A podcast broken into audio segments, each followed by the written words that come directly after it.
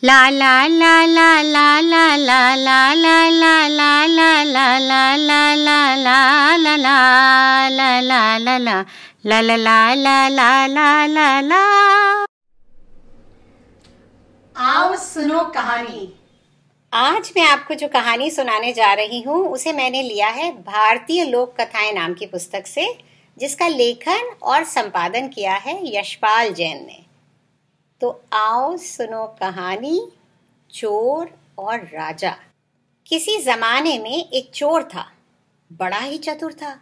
लोगों का कहना था कि वो आदमियों की आँखों का काजल तक उड़ा सकता था।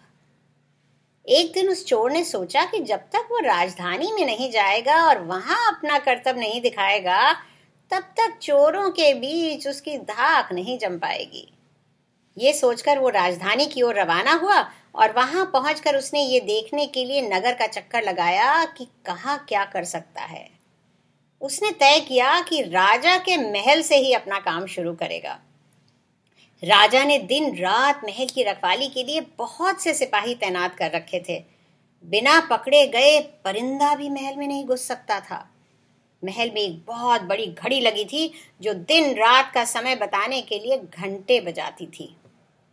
चोर ने लोहे की कुछ कीलें इकट्ठी की और जब रात को घड़ी ने बारह बजाए तो घंटे की हर आवाज़ के साथ वो महल की दीवार में एक एक कील ठोकता गया। इस तरह बिना शोर किए उसने दीवार में बारह कीलें लगा दी और फिर उन्हें पकड़ पकड़ कर वो ऊपर चढ़ गया और महल में दाखिल हो गया। इसके बाद वो खजाने में गया और वहाँ से बहुत सारे हीरे, जवाहरात, चुरा लाया। अगले दिन जब चोरी का पता लगा तो मंत्रियों ने राजा को इसकी खबर दी।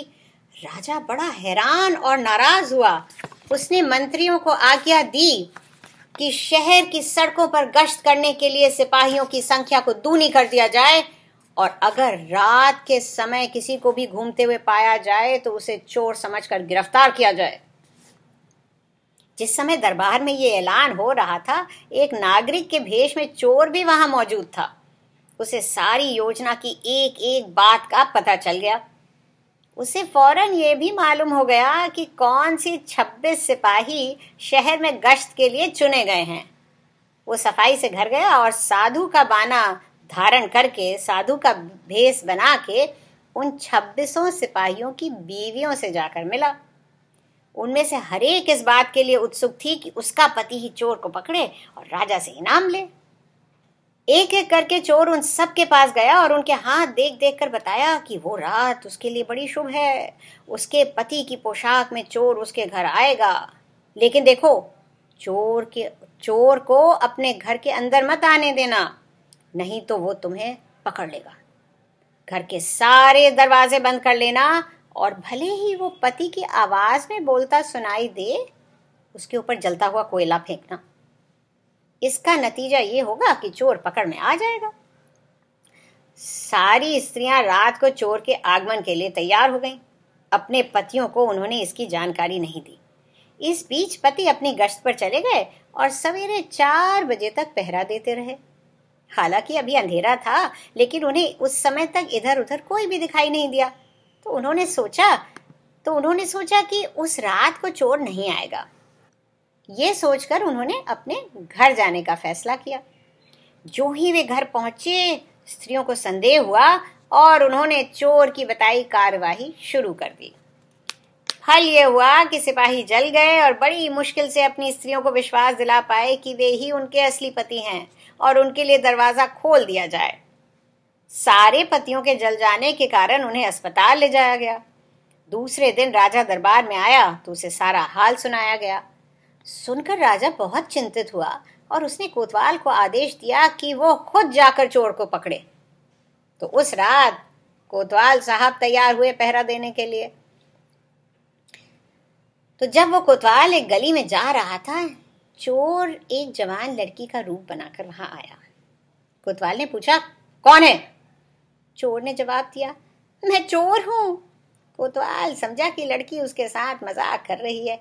उसने कहा, मज़ाक छोड़ो, और अगर तुम चोर हो तो मेरे साथ आओ। मैं तुम्हें हथकड़ी पहना दूँ? चोर बोला, ठीक है, इसमें मेरा क्या बिगड़ेगा? और वो झट कोतवाल के साथ चल पड़ा।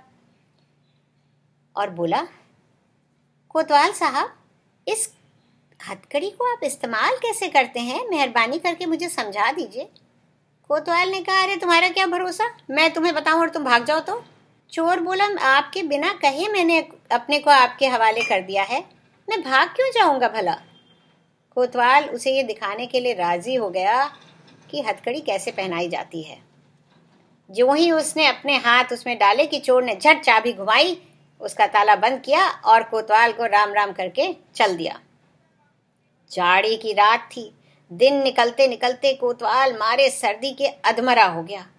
सवेरे जब सिपाही बाहर आने लगे तो उन्होंने देखा कि कोतवाल साहब वहीं हथकड़ी लगाए फंसे पड़े हैं। उन्होंने उनको उसमें से निकाला और अस्पताल ले गए।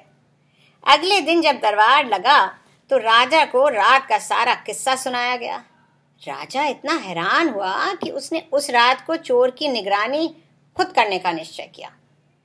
चोर उस समय दरबार में मौजूद था और सारी बातें सुन रहा था। रात होने पर उसने साधु का भेष बनाया और नगर के सिरे पर एक पेड़ के नीचे धूनी जलाकर बैठ गया। राजा ने गश्त शुरू की और दो बार साधु के सामने से गुजरा। तीसरी बार जब वह उधर आया तो उसने साधु से पूछा कि क्या इधर से किसी अजनबी आदमी को जाते हुए देखा है? साधु ने जवाब दिया, मैं तो अपने ध्यान में लगा था, अगर पास से कोई निकला भी होगा तो मुझे पता नहीं। और यदि आप चाहें तो मेरे पास बैठ जाइए और देखते रहिए कि कोई आता जाता है या नहीं। ये सुनकर राजा के दिमाग में बात आई और उसने फ़ौरन तय किया कि साधु उसकी पोशाक पहनकर शहर का चक्कर लगाए और वो साधु के कपड़े पहनकर वहाँ चोर की तलाश में बैठे। आपस में काफ़ी बहस के बाद और दो तीन बार इनकार करने के बाद आखिर चोर राजा की बात मान ही गया।